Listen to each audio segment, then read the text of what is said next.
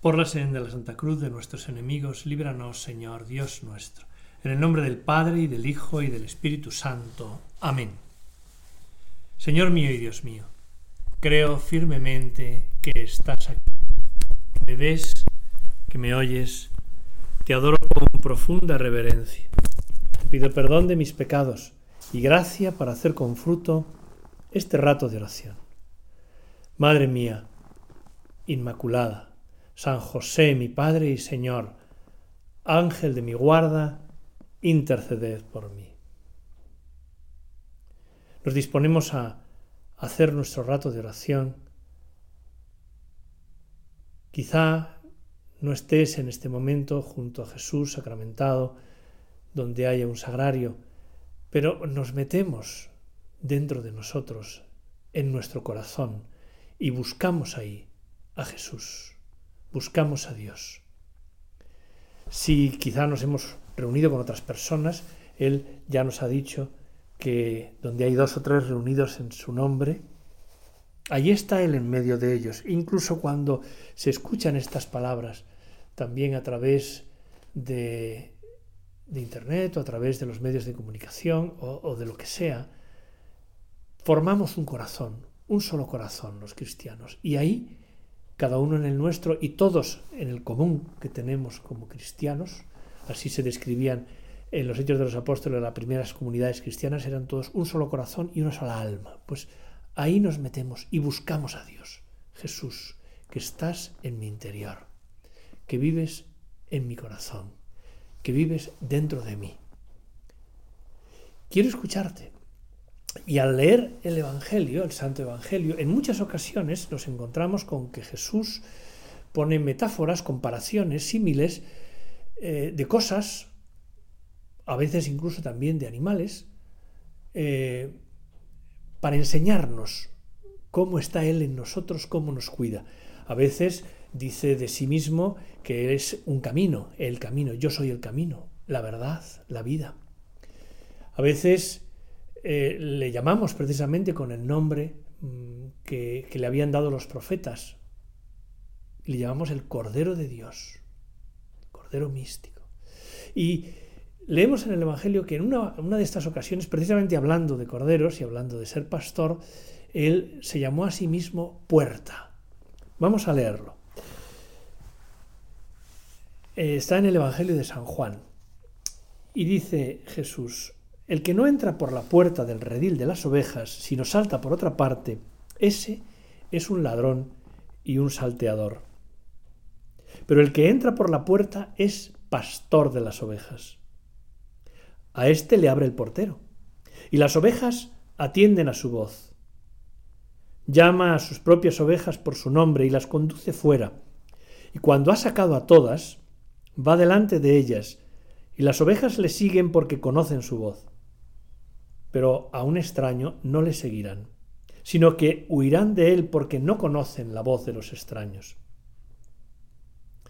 En verdad, en verdad os digo, yo soy la puerta de las ovejas. Todos los que han venido antes que yo son ladrones y salteadores, pero las ovejas no les escucharon. Yo soy la puerta. Si alguno entra a través de mí, se salvará. Y entrará y saldrá y encontrará pastos. El ladrón no viene sino para robar, matar y destruir. Yo he venido para que tengan vida y la tengan en abundancia. Yo soy el buen pastor. El buen pastor da la vida por sus ovejas. Qué hermoso es este este evangelio. Quizá a nosotros no nos hace mucha gracia que nos llamen ovejas.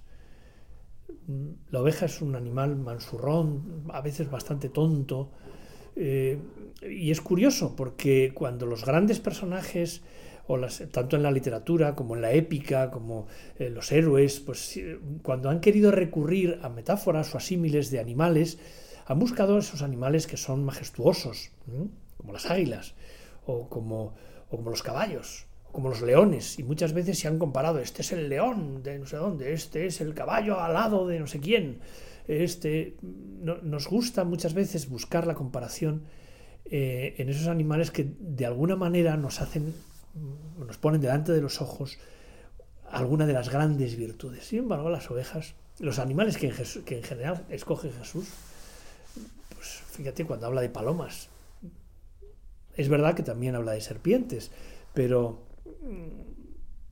bueno, la serpiente muchas veces también esos animales astutos, como las serpientes, los zorros, también han sido elegidos muchas veces para identificar maneras de ser. Pero en fin, que nos llamen a nosotros ovejas o corderos, o, nos resulta un poco fatigoso, porque parece que somos como los tontitos que no necesitan que alguien les guíe, les lleve, les cuide. Es un lenguaje de amor. Es verdad que donde se predica el Evangelio, donde Jesús empezó a predicar el Evangelio, todos conocían muy bien el oficio de pastor. Buena parte de la supervivencia de todo el pueblo consistía en, precisamente en que los pastores, porque eh, los judíos eran un pueblo nómada, y aunque ya se habían asentado en ciudades, sin embargo, muchas de las costumbres de la transhumancia, de llevar los, corderos de unos pastos a otros, etc., pues son muy familiares porque han vivido, lo han vivido siempre. Y por eso el Señor pone muchas veces ejemplos de corderos, de, cabritos, de, de ovejas. Pero en este caso dice de sí mismo, yo soy el buen pastor, porque doy mi vida por las ovejas. Y aquí sí que es donde está la clave. ¿Quién puede quererme hasta el punto de dar su vida por mí? ¿Quién puede quererme así? Cuando hablamos y escuchamos y oímos decir, el Señor me ama como si fuera la única criatura. El Señor habría dado su vida, aunque yo fuera el único o la única en el mundo que había que salvar. Jesús lo dirá en momentos mucho más dramáticos que esta predicación que recoge el Evangelio de San Juan, sino que lo dirá y se lo dirá a sus discípulos. Vosotros sois mis amigos y nadie tiene más amor que el que da la vida por los amigos. Vamos a pensar un poco en lo que nosotros sabemos que es querer y ser querido. Todo el centro de la religión cristiana no consiste en que yo debo amar a los demás. Consiste fundamentalmente en que yo descubra lo mucho que me ama Dios a mí. Y descubriéndolo, pueda volcar o reflejar ese amor a los demás. Todo el amor cristiano, toda la, la fuerza que tiene, viene del amor que Dios me tiene a mí. Y a partir de ahí empieza la escuela, para que tú también aprendas a amar como Cristo, como Dios nos ha amado a cada uno de nosotros. Por eso se llama pastor, porque da la vida por mí, se entrega por mí. Esa historia, hace muchos años, hace muchos años, oí una historia eh, y la he utilizado mucho en la predicación, porque me parece que es muy bueno el, contenido que tiene. Es una historia que, bueno, no sé si, si será cierta o no será cierta, estará un poco fantaseada, como dicen los italianos, se non è vero e ben trovato. Si no, si no es verdad, está muy bien hallada la, la historia esta. Y es la historia de dos chicos que bueno, se habían hecho amigos en un verano eh, a fuerza de compartir, eh, compartir eh, aficiones. verás que esta historia ocurrió hace muchísimos años porque era el momento en que se estaba popularizando en España el, deporte del windsurf. Estos dos chicos sabían manejarse bien con las tablas de surf, pero claro, con el surf normalmente estás en zonas de olas relativamente cercanas a la orilla. Con el windsurf, en cambio, pues podías, podías manejarte e irte mucho más lejos, eh, adentrarte mucho más en la mar. Y estos dos amigos, mm, que ya te digo que no eran amigos de toda la vida, sino que eran sencillamente amigos de, haber practicado juntos deporte ahí en la, en la playa, pues emocionados, pues les, les, les, les consiguieron, les prestaron unas tablas de windsurf y empezaron a, ejercitarse con ellas y a darse cuenta de que bueno, aquello era otra, otra cosa distinta, no era simplemente coger olas, sino además aprovechar la fuerza del viento eh, para, para moverse con ellas. Bueno, total, que jugando, probando, ensayando, cayéndose muchas veces también, pues porque no era tan fácil mantener el equilibrio con el velamen aquel y había que aprender la técnica para sujetarlo, pues no se dieron cuenta de que se habían adentrado muchísimo en el mar. Y, peor todavía, que cuando quisieron reaccionar y darse cuenta y volver a la orilla, pues se les echaba encima una tempestad, una, una galerna, una, una, tormenta de estas que en las costas muy bravas y muy, muy bueno, pues con, esos cambios de, de, tiempo, de temperatura o de que se te eche encima una tormenta sin, casi sin darte cuenta, no les dio tiempo a reaccionar. Ahí se encontraron metidos de lleno ante unos vientos terribles con los que no podían, no podían. Y en un momento determinado, por más que intentaron eh, gobernar las, las, las, las tablas de windsurf, no pudieron. Y uno de ellos cayó al agua. Y el otro, intentando socorrerle y acercándose a él, eh, manejando como podía eh, la, vela de, la, de, la, tabla de windsurf, pues también al final terminaron los dos en el agua. No había manera de hacerse con las tablas de nuevo, que habían sido llevadas por el viento, que se habían caído y las habían perdido. Total, los dos en el agua, eh, la tormenta encima, las olas muy altas, muy encrespadas, el viento muy fuerte.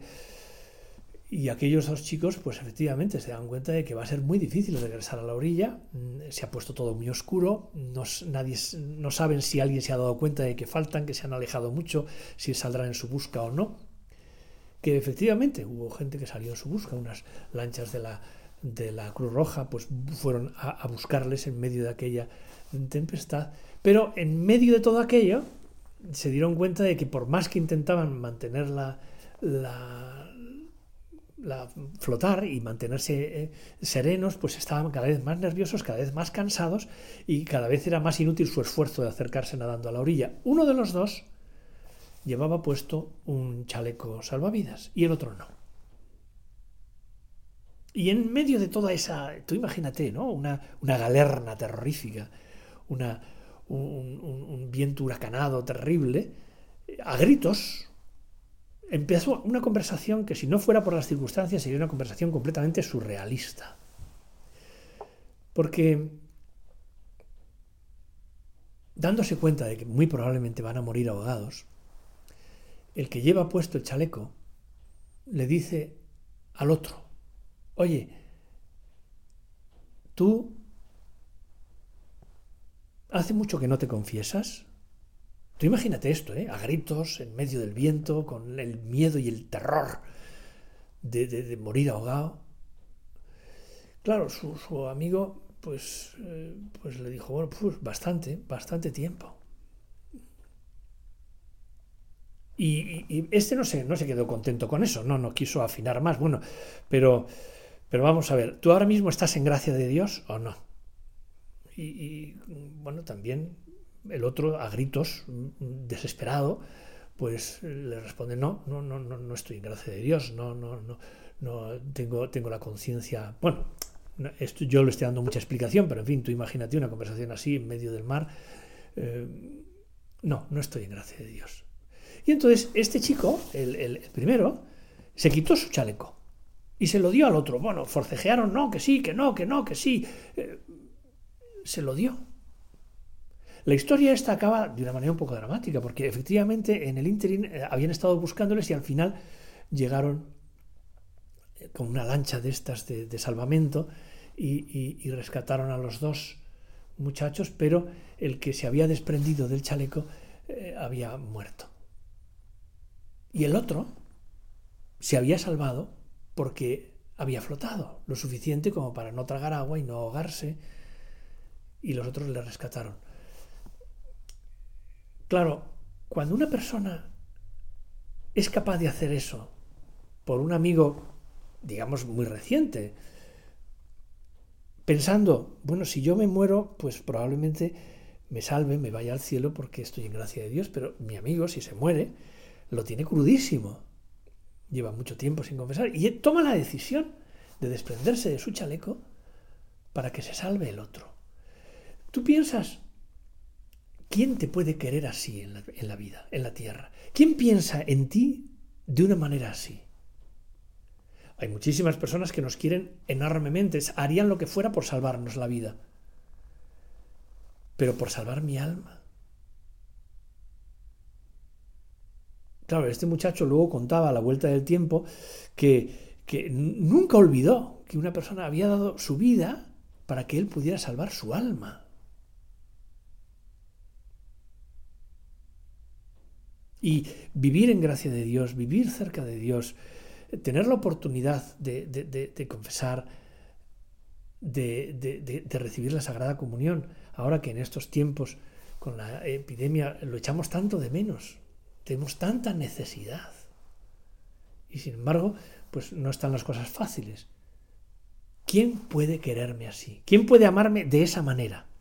¿Quién puede dar su vida por mí para que mi alma se salve, para que mi alma tenga la oportunidad de reconducirse? Eso es lo que quiere decir Jesús cuando dice yo soy el buen pastor. Yo soy el que da su vida por sus ovejas, el que sale a buscar la que se pierde. Eh, la respuesta que la liturgia da siempre a las lecturas que se hacen en la Santa Misa y sobre todo cuando sale esta lectura del, buen pastor, la, liturgia siempre responde, el pueblo responde ante las lecturas que se han hecho y que son palabra de Dios, responde con un salmo. En esta ocasión el salmo no podía ser otro que el Salmo 22, eh, el Salmo del buen pastor. Fíjate que es un, es un, es un salmo precioso, que dice, el Señor es mi pastor Nada me falta. En verdes praderas me hace recostar. Me conduce hacia fuentes tranquilas y repara mis fuerzas. Me guía por el sendero justo, por el honor de su nombre. Aunque camine por cañadas oscuras, nada temo porque tú vas conmigo. Es la alabanza del que reconoce cómo es amado. Es amado como el pastor que da la vida por sus ovejas. Por eso Jesús se llama así. Se llama a sí mismo, soy la puerta, soy el pastor, porque te amo hasta dar mi vida por ti. No sé si vas a encontrar fácilmente en tu vida alguien que te ame de esta manera, que te ame con el alma y con el cuerpo, que ame tu alma y tu cuerpo. Cuando uno descubre el amor de Dios de esta manera, cuando uno cae en la cuenta, San Pablo lo dice de una manera hermosísima, eh, eh, en, la epístola en la que precisamente luego dirá, ya no soy yo el que vive, es Cristo que vive en mí. Dice, ¿por qué? ¿Por qué hago yo todo lo que hago? Porque Cristo Jesús me amó y se entregó por mí. Él va siempre primero. Claro, realmente ser amado de esta manera me llena de una dignidad.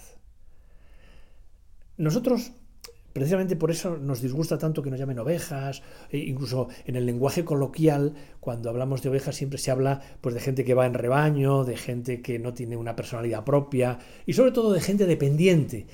En la cultura mm, nuestra occidental de hoy día, lo último que queremos ser es dependientes. No queremos depender de nada ni de nadie, queremos ser independientes y sobre todo libres de cualquier atadura de mis padres, de mi nación, de mi patria, de mis, eh, eh, las personas que me han enseñado. Hay gente que va por ahí presumiendo, yo soy autodidacta, yo me he enseñado a mí mismo. A veces luego son unos terribles ignorantes, pero da igual, yo y yo, la frontera de la existencia termina precisamente en las murallas de mi yo, de mi ego. No quiero depender de nada, y mucho menos que me llamen criatura, que me llamen oveja, que me llamen parte de un rebaño, alguien que es conducido porque como es medio tonto, pues no sabe ir y entonces alguien le lleva y no nos gusta. No queremos depender de nadie, no queremos depender de Dios, por supuesto que no. Criatura yo. Nah.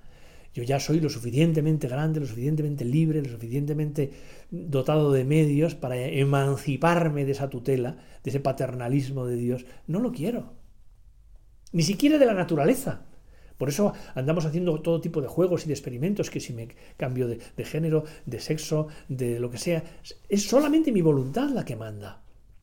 No quiero que nadie, ni siquiera la naturaleza, ni siquiera la biología, ni siquiera Dios, pueda influir en mi vida. Por eso eh, eh, ese yo terrible, ese individualismo feroz en el que todos hemos sido educados, tantas y tantas veces cuando le aparece delante de los ojos el amor de Dios que se da hasta dar su vida por mí, me amó y se entregó por mí, pues a veces lo rechazamos.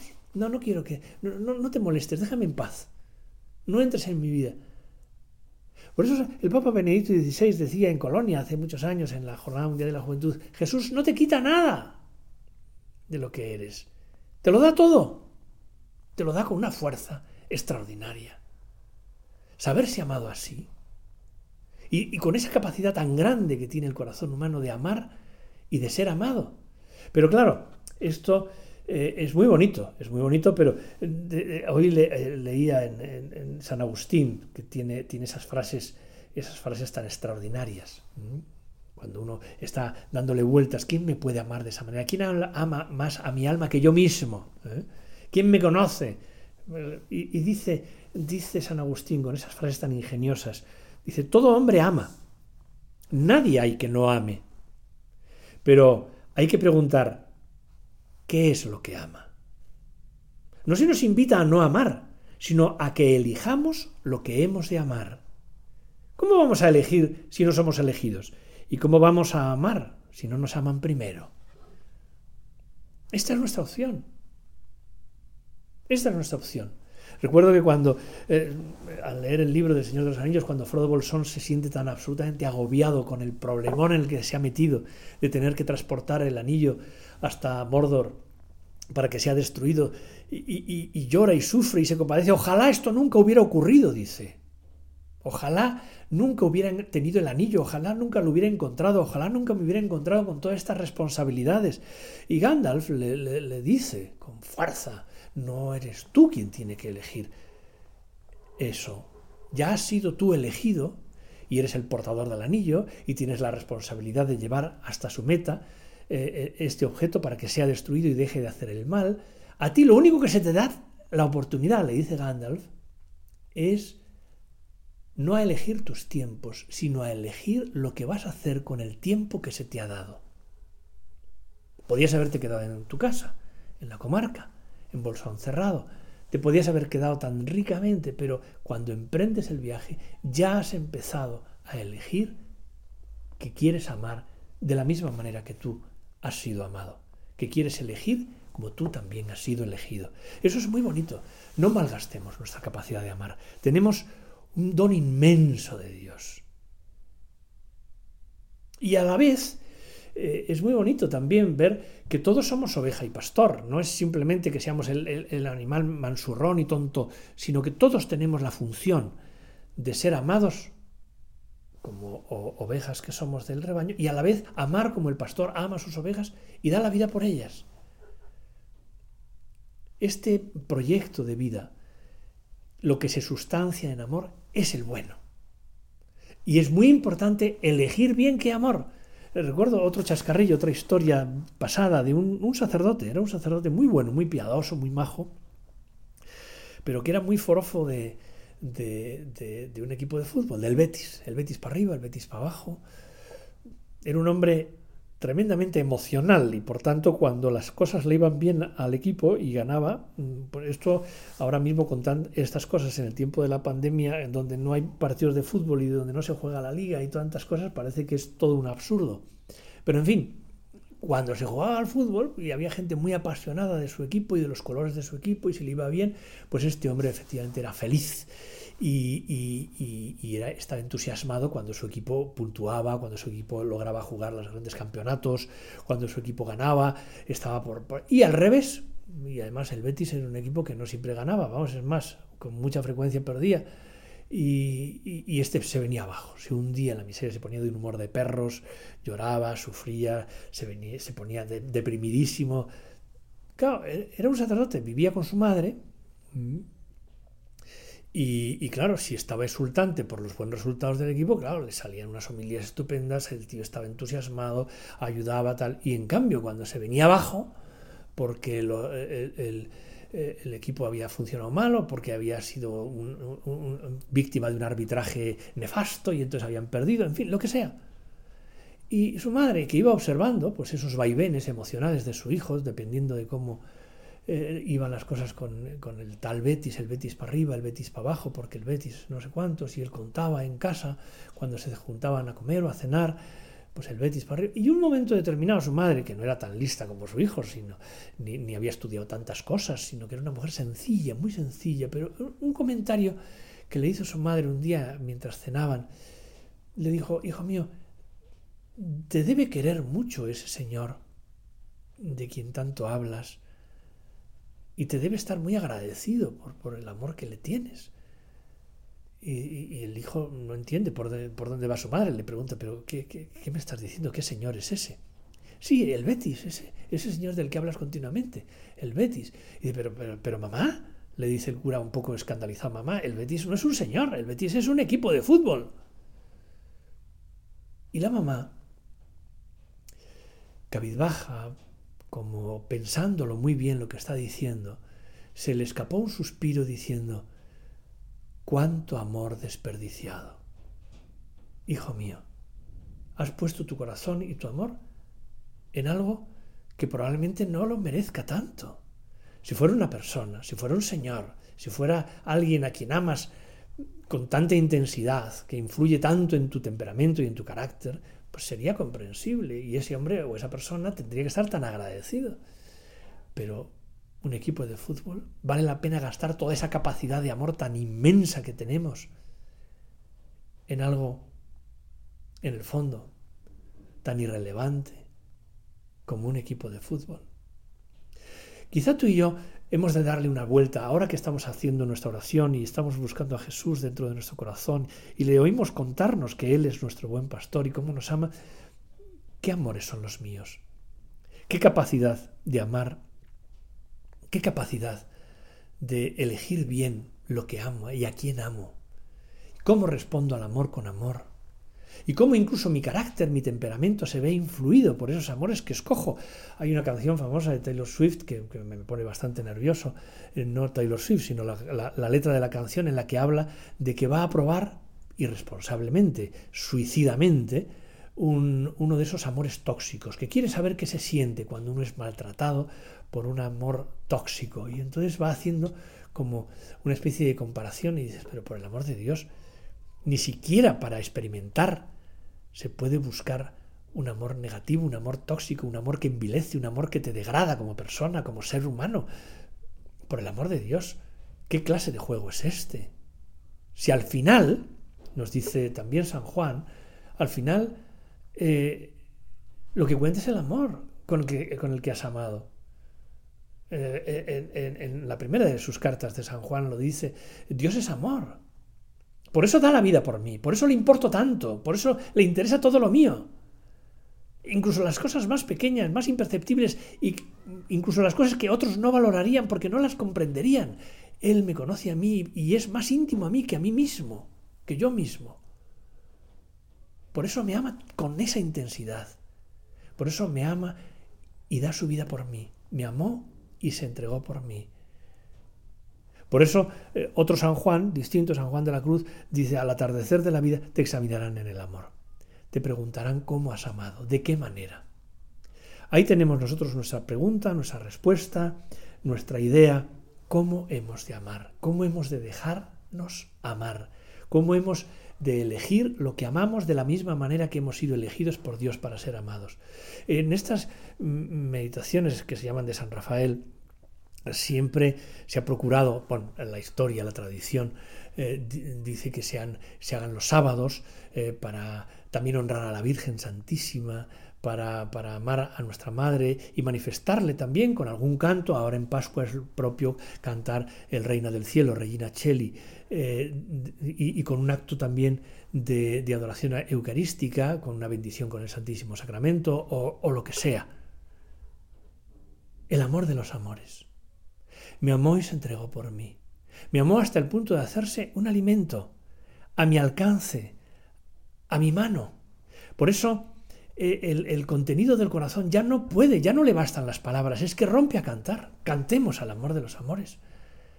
Es que no puede ser entender ese amor de Dios, caer en la cuenta de cómo me ama, quien se ha entregado por mí como el buen pastor, es que me, hace estallar a cantar. Hay que, hay, que, hay que romper a cantar, porque con hablar no basta, porque con considerar las cosas no basta. Y hay que cantarlo también para que todo el mundo se entere.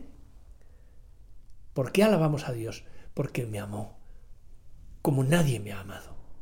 Porque me quiere como nadie me ha querido, porque da su vida por mí. Vamos a pedir al Señor a través de la, Santísima Virgen María. Ella es nuestra valedora para tantas cosas. Ella sí que sabe. Es un corazón que es un eco perfecto del corazón de su Hijo y sabe cuánto ha sido amada y el amor tan grande que da. Madre mía, llévame de la mano. Enséñame a amar a Jesús y con Jesús a todas las criaturas del mundo con el amor con el que Él nos ha amado. Te doy gracias, Dios mío, por los buenos propósitos, afectos e inspiraciones que me has comunicado en esta meditación. Te pido ayuda para ponerlos por obra. Madre mía, Inmaculada, San José, mi Padre y Señor, Ángel de mi guarda, interceded por mí.